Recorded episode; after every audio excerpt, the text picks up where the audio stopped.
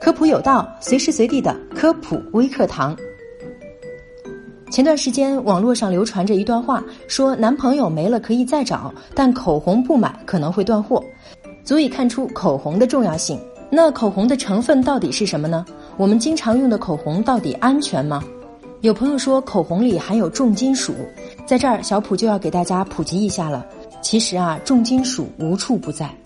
就像我们平时取自天然水体的饮用水，虽然经过了一系列的处理，但是仍会有一定量的重金属。我们日常所接触到的食物、喝的水、呼吸的空气都含有重金属。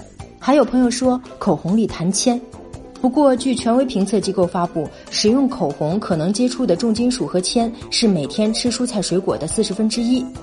很多口红的原料来自于自然界，这些原料本身在形成的过程中吸收了大自然的微量元素，制成化妆品后自然也含有这些重金属。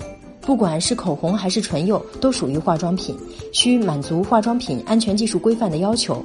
这其中呢，也规定了各种有害物质的限值，比如国家标准要求的重金属铅限量是零点一毫克每公斤，而化妆品中铅含量的限值是十毫克每公斤。